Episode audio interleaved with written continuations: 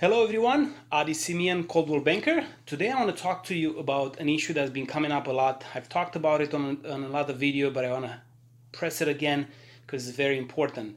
Let's say you bought your house 15, 20, 30, 40 years ago and you gain a lot of value on it and you want to sell now, but you're afraid to sell because the new house you're buying, you have to pay the tax rate at the actual tax rate of the sale, which is 1% and a quarter of the purchase price you now have, since you bought it a long time ago, your tax rate is very low. And if you sell and buy a new property, your tax rate skyrockets.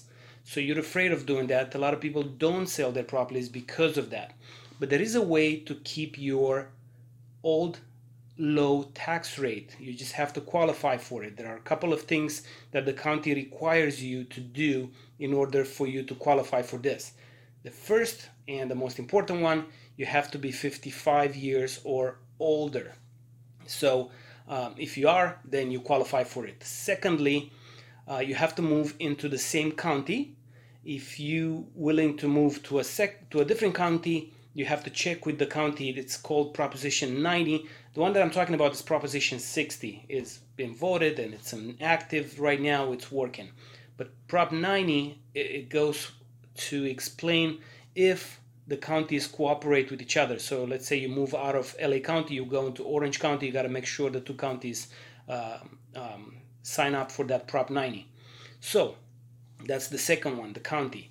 Um, the best way to do is to stay in within the same county. Third, the house has to be your primary residence. You cannot do that with a investment property.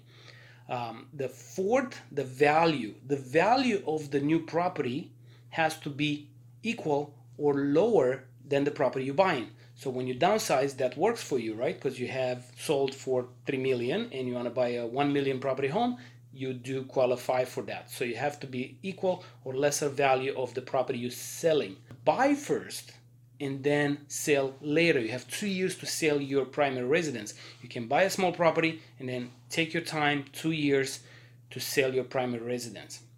Another thing is the property has to be sold at the value of today's market. So it has to be appraised and sold at the value of today's market. You can you can't gift it to your children or your family for nothing, right? You can't. You have to show that your property was appraised through the sale and it came up at the today's value.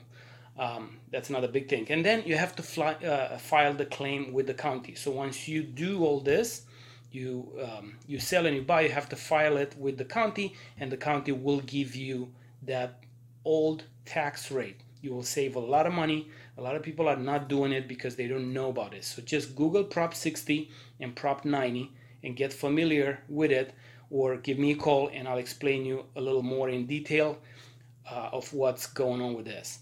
That's all I needed to t- talk to you about today. Adi Simeon, Coldwell Banker. If you like what you hear, please do subscribe to my channel, like my page, follow me on Instagram. I do a lot of these videos. I also have a, um, um, a podcast, so please do um, follow me on social media. Thank you very much. Talk to you soon. Bye.